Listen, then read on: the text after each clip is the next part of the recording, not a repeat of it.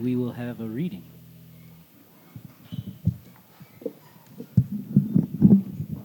Good morning, everyone. My, all right, cool. Uh, my name is Sean. My pronouns are he, him, his, and I'm going to be doing the scripture reading. So today we're going to be looking in John 11, chapter 11, verses 45 through 48 and 53 through 55. Therefore, many of the Jews who had come to visit Mary had seen what Jesus did, believed in him. But some of them went to the Pharisees and told them what Jesus had done. Then the chief priests and the Pharisees called a meeting in the Sanhedrin. What are we accomplishing? They asked. Here is this man performing many signs. If we let him go on like this, everyone will believe in him, and then the Romans will come and take away both our temple and our nation. So from that day on, they plotted to take his life. Therefore, Jesus no longer moved about publicly among the people of Judea. Instead, he withdrew to a region near the wilderness, to a village called Ephraim, and he stayed with his disciples. When it was almost time for the Jewish Passover, many went up from the country to Jerusalem for their ceremonial cleansing before the Passover. Okay. So now we're going to look in John chapter 12, verses 12 through 15. The next day, the crowd, the great crowd that had come from the festival, heard that Jesus was on his way to Jerusalem. They took palm branches and went out to meet him, shouting, Hosanna! Blessed is he who comes in the name of the Lord. Blessed is the King of Israel. Jesus found a young donkey and sat on it, as it is written. Do not be afraid, daughter Zion. See, your king is coming, seated on a donkey's colt.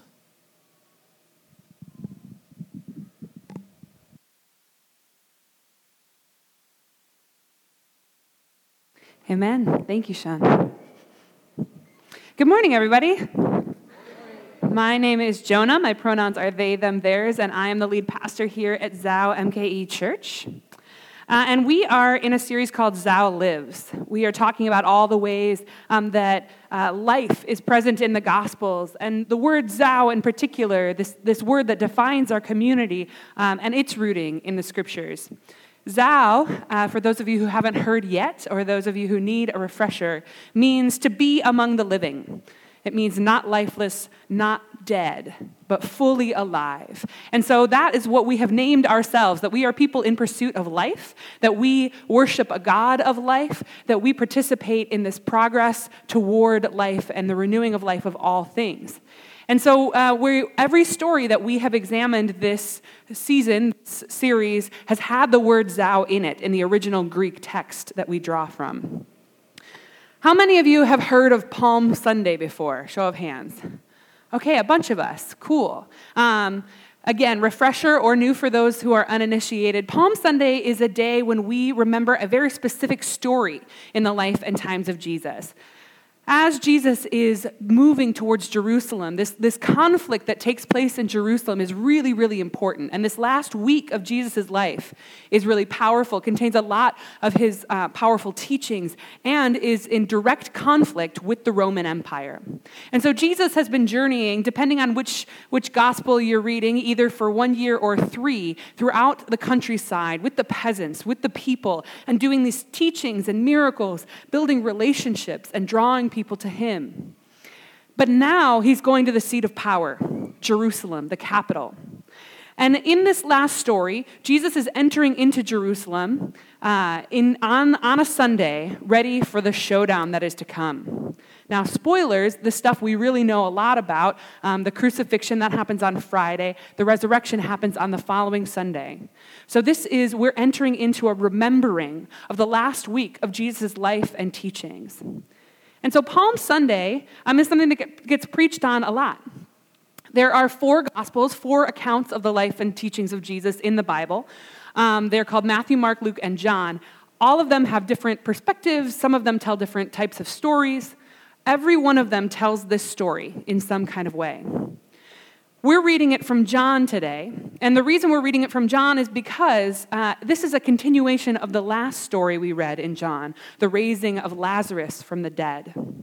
And that is where we get these words uh, connected to the root word zao in this story that Jesus is bringing life from death. And last time we gathered, we talked about Lazarus and the fact that Jesus is the kind of God who goes into spaces of death and brings life from them. And, and so, what we're seeing now in John's telling of this is how everybody else is reacting to that. The people, the people who are being crushed by these oppressive systems, the people who are under occupation by Rome, the people who are peasants in the countryside are getting riled up. They are getting so excited, so uh, empowered, so hopeful because Jesus is bringing this new life. And so they're starting to follow him around. They're starting to, to cause a ruckus. And uh, there are other folks who are less excited. Those are the folks in power. Those are the folks who are affiliated with the Roman Empire. And there are two kinds of power brokers in this story represented here. One is the Roman Empire itself. These are the folks who have come in and occupied Palestine, occupied the Jewish people, occupied Israel and said, Hey, we're in charge now. And they came in with all their military might. And they had, that's what the Romans did. They just sort of like rolled in, killed a bunch of people, and took over. Um, that's, that was their, how they established their empire. And so they uh, are, are sort of these overlords over the Jewish people. But in between the peasant class Roman Empire with their soldiers and their emperors and governors. There's a middle class of people. Uh, middle class might be a misleading phrase, so we'll just call them middle management instead. And this bummer middle management is unfortunately the co opted uh, role of high priest and the council of priests at that time um, in, the, in the Jewish context. So basically, what had happened was the Roman government had come in and said, hey, you can keep all of your traditions, you can keep all of your culture, all of your um, religious practices, even your um, religious structures of authority. Side note, we get to pick who is the high priest now and who has any of those roles of authority. And so the Romans had actually come into this beautiful religious community and put into power all, only the people who would uh, collude with Rome. And so what we, what we see in the beginning of this story is people reacting to Jesus, people reacting to this prophet, this, this person, this God on earth who is coming and bringing life into spaces of death. And the peasants are going wild for it, and the empire is not going to like that, and the middle management is going, ooh. We are going to lose our jobs, which in our case means losing our heads. And so they start to get really worried. The Romans are going to see this and come and destroy. And, and I think that this is a really important theme for us to understand that when we proclaim life, that comes as a threat to someone. When we proclaim life and freedom and liberation, it comes as a direct threat to those powers of death and oppression who are benefiting off of destruction. So, they planned to put him to death. They, not the Roman Empire, but they, the religious rulers, who would have been on Jesus' side if they weren't so afraid. They, this middle management that says, I would rather do this lesser evil thing. In fact, the high priest at the time, Caiaphas, it wasn't in the, we cut it out of the passage for, for length, um, but the high priest at the time says, better for one man to die than for the whole nation to be destroyed. This lesser evilism, this let's pick the least worst option, is so short sighted because they don't understand what really is at stake, because we never do when we're just trying to save our own tail. And so they're saying, hey, we don't want Israel to be destroyed by the Roman Empire. So let us give up this one man. What does that matter? Let us give up this bringer of life so that we can keep living this half life under systems of destruction, evil, and death. And so they worked with the powers of the world, with the powers of occupation in their middle management role, and they met life and the king of life and the bringer of life with a plot for death. Now, this is a really important time. Jesus didn't pick a random time to go to Jerusalem. He went for Passover, and Passover is super cool. Passover is a festival that would happen every year in the Jewish calendar, still does. And, uh, and during Passover, every edge of the empire occupying Israel is on edge. And the reason they're on edge is because Passover itself was and is a whole festival celebration of the triumph of life over death. The basics of Passover is it's a remembering of the time when the Jewish people were enslaved in Egypt. And after a long confrontation, in the midst of destruction after destruction after destruction, God passes over the Jewish people to protect them from death, allowing them to escape from Egypt and, and pursue freedom and liberation and the fullness of life elsewhere. There are a couple bumps in the road, a few, few years in the desert. But but Passover is this celebration that says we will not be occupied forever, we will not be slaves forever. And it, it, declares that though there is power in the world that is holding us back, those powers are fleeting, but the power of God to liberate, the power of God to bring life is infinite, cannot be ended. And so, the Roman Empire was not super into Passover. Passover celebration under occupation is a direct challenge to empire because it says that one day Rome will fall and all will be made free. Is Rome still hanging out? I hear your hesitation, I understand. Technically, no, Rome fell. That hesitation you're feeling is because Rome, in this sort of metaphorical sense, continues to rise in these empires and these powers, and we continue to resist. And so, what we say is that Rome, these powers of the earth, these powers that have declared themselves, are false, are fakers. That the real power for liberation and life is God. Romans weren't super into Passover because it was a direct threat and it was a call out on them of saying, You might be in charge today, but you will be gone tomorrow, and our God is infinite and will bring us forth out of death and into life. So suck on that, Caesar. so, as the Romans were like, Ooh, people are getting a little rebellious because it was a celebration of rebellion, they sent in the cavalry every year, totally freaked them out. So they had to come in um, and, and uh, more forcefully occupy Jerusalem this time of year. So from the west into Jerusalem, there was this big procession every year. It came from the west because that's where Pontius Pilate's beach house was. Um, he was the governor and he was supposed to live in Jerusalem, but he was like, oh, I don't like that city life. Um, so he had like a big palace built by the sea. And, and so he would like roll in with his literal cavalry, um, military procession, horses, foot soldiers, everybody, you know, human and equine, would be like covered head to toe in armor. Um, with weapons and banners and just this huge procession. And, and that was there as a display of military might to remind people, like, okay, your God might be coming someday, but look who's in charge right now. And they would come in and they would make a big show about it this huge, huge just expression of power, this power of death, because it was, it was all military in this way that was like, we have the weapons to kill you. And look at how shiny they are in the sun. Um, and so they would have this huge, huge parade of power.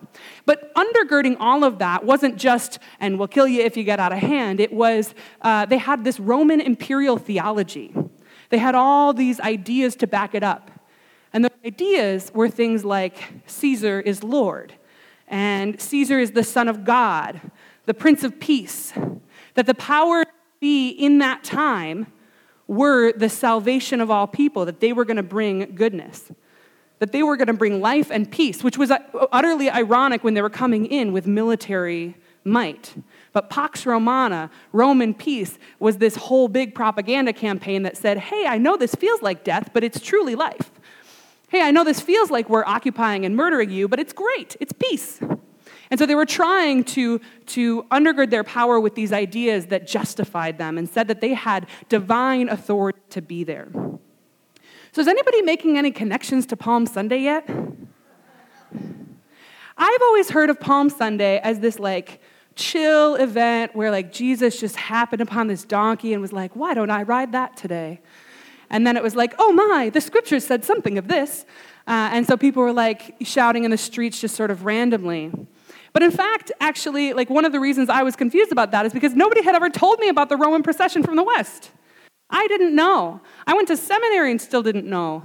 It wasn't until much later when I started learning about um, more Jewish history that I understood that everyone would have known that Pontius Pilate and the, the Roman imperial guard were coming in from the west. That we, that's just a, a piece of information that we have kind of lost or forgotten over time. And so, as this procession was coming in from the west, Jesus was coming Jesus was coming in from the east with a peasant procession. All the people that he had riled up in, in the, the countryside over the intervening um, years as he went out. These crowds of people shouting, palm branches that they were you know, waving in the air and laying down to form a path, this regal, royal procession of Jesus into Jerusalem from the east. Jesus on a donkey, which had a scriptural reference for them that was a declaration of, of kingship, that the king would come in on a donkey uh, for salvation, and people shouting in unison, Hosanna, Hosanna, Hosanna in the highest. And so, as we shouted today, they were shouting. So, I think these two things are related. I don't think it was just like a scheduling error. Um, and I think that, that we often forget this. We've, we've been taught to spiritualize this story away from the, its political implications. We've been told that Jesus was just being this chill, humble dude, um, and that there's no political element to it, that, uh, that it's just, you know, another one of the things that Jesus is doing that, that makes him, um, you know, the nice, precious moments, sweet, fun guy we all love. But actually, there's, there's this element to it where he, is, he comes with no armor. He comes with no weapons. But this is a huge demonstration of his own power. It's a different kind of power, the power of life. And it's the power of the people coming together um, against the occupation, in contrast to the occupation, directly opposed east and west, saying, Hey, we are here, we are coming in. This is our king, our king on a donkey. We don't need any of your weapons, we don't need any of your armor because we know who the true Lord is, and he is right here. So put your banners away, Caesar. And it's this, this opposition.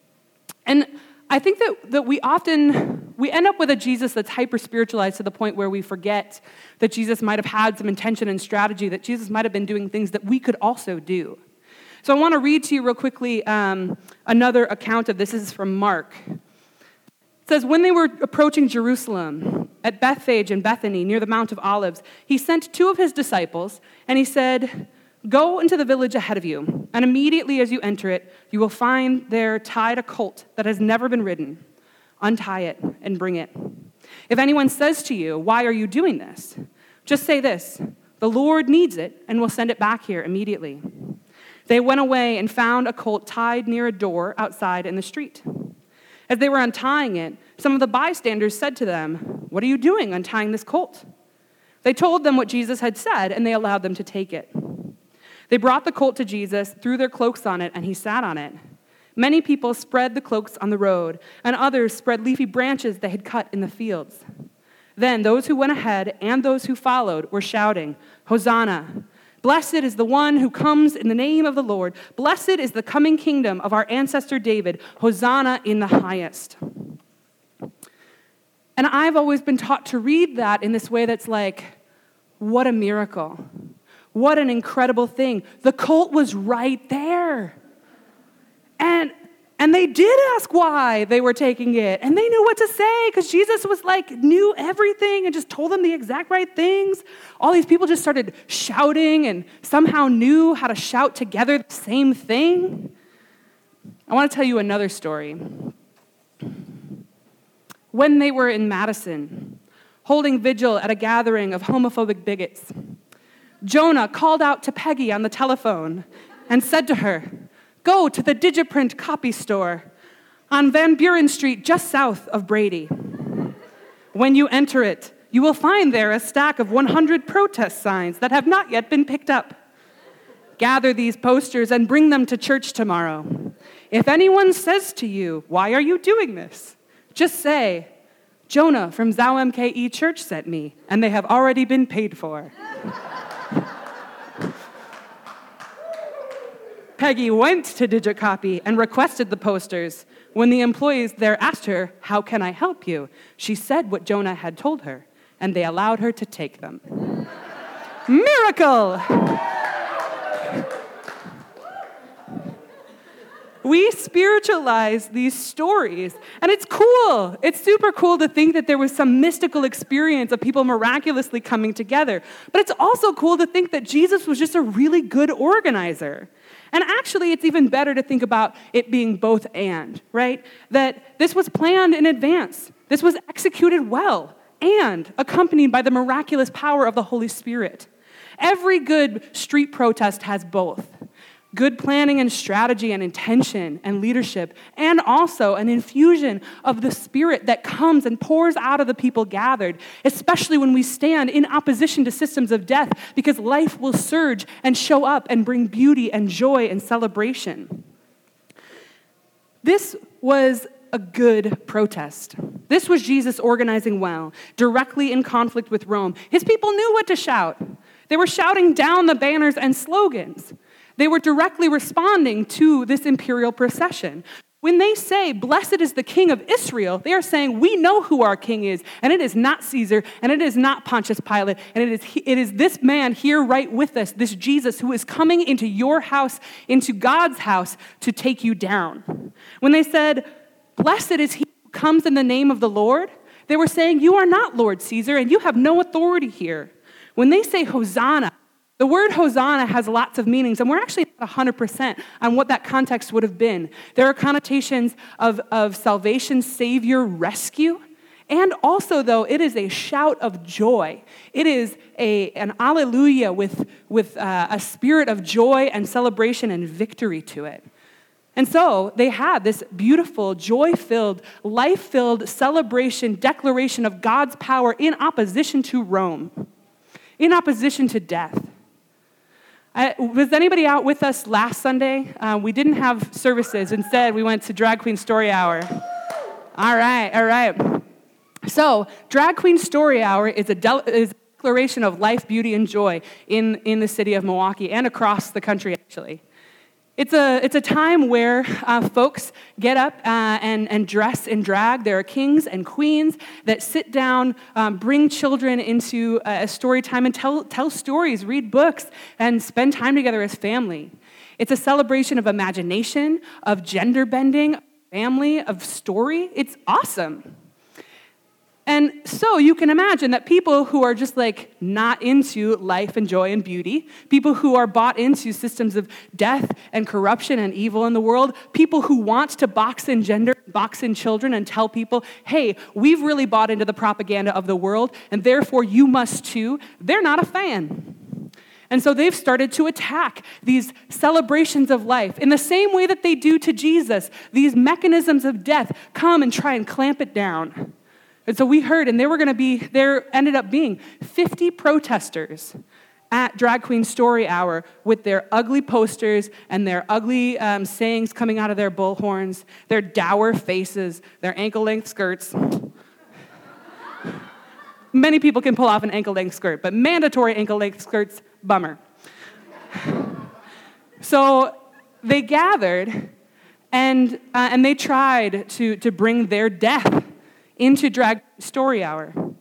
And so, because we are a community of life, because we are a community that follows Jesus, because we declare and believe in Zao, that promise of life, and because we believe that systems of death need to be met with shouts and acclamations of joy and life, we came out too. We came out too, and in fact, when we called on our sisters, siblings, and brothers out in the community to come and defend Drag Queen Story Hour, not we, we were responding to them, right? They were, they were doing this beautiful thing. They said, hey, we're under attack. What do we do? When, when drag queens are under attack, what do we do? Yeah, all right. So we did. And so we came out along with all those other people who felt that call to life. And there were about 50 of the, of the baddies, of the bummer protesters. There were 150 of us. and we shouted and we sang and we celebrated and we cheered when the queens were walking down the street. And inside, there were still so many, I think, I, I, don't know the actual numbers, but I peeked my head and it looked well more than 100 people gathered inside, including children with the queens and with the kings who were doing this storytelling, and this life was able to thrive. We are here because we declare life. We are here because we believe Jesus when he says that we can be made fully alive. We are here because we believe that Jesus, through us, brings life from death. and that is why we are in the streets. The story will continue beyond Palm Sunday. Standing in the streets is not all that we're called to do. But in the face of powers of evil and death, that have designed infinite mechanisms to declare their power, that clamp down extra hard when we do something super awesome, we respond by pouring out our life, by declaring that God is the true God, that the powers of this world are finite, that their evil, their death, their destruction will not win out in the end. We declare those things with shouts of joy shouts of acclamation, shouts that are not only our Savior, our rescue is here, but hallelujah, Hosanna, doesn't it feel good? When we sing, when we shout, when we dance in the street, we are living life fully in a way that pushes back on those systems of death and destruction. And so, we as a community do that as well. Now, first century Jewish Palestine didn't have any digicopies, so they used palm fronds but we have the benefit of printing, uh, printing posters. And so we, we, in the spirit of Palm Sunday, made all of these signs. Some of them um, follow in, in Jesus and his followers' footsteps directly around um, invoking those images of Caesar, right? Hashtag not my Caesar. We've got the palm fronds and the Hosanna. We also have those slogans and messages that are important for our times. Abolish ICE. Black Lives Matter. Um, love wins. These are the things that declare life in our times, that push back against those systems of destruction and death. And so we know that we will come to a direct confrontation at some time, but we go into those conf- confrontations shouting. We go into those confrontations singing. We go into confrontations declaring the victory because we know that God will win and therefore we have already won. And so I want you to pray with me today. And today we're going to pray a little differently out of the sermon. So I'm going to ask you to stand as you're able in, in uh, body or in spirit. We are going to pray in chant. We're going to do three prayers. One is Hosanna, Hosanna in the highest. Emily already introduced you to that. The next one is Whose streets? Our streets. And then the third is We believe that we will win. Are you ready? I'm gonna, I'm gonna take this mic a little further away from my mouth. All right. Hosanna! Hosanna! Get those signs up. Hosanna! Hosanna! Hosanna! Hosanna! Hosanna! Whose street? Our street. Whose streets? Our street. Whose streets? Our street. Whose streets? Our streets. We believe that we will win. We believe that we will win. We believe that we will win. We believe that we will win. We believe that we will win. We believe that we will win. We believe that we will win. We believe that we will win. Amen. All right, in that same vein, stay exactly where you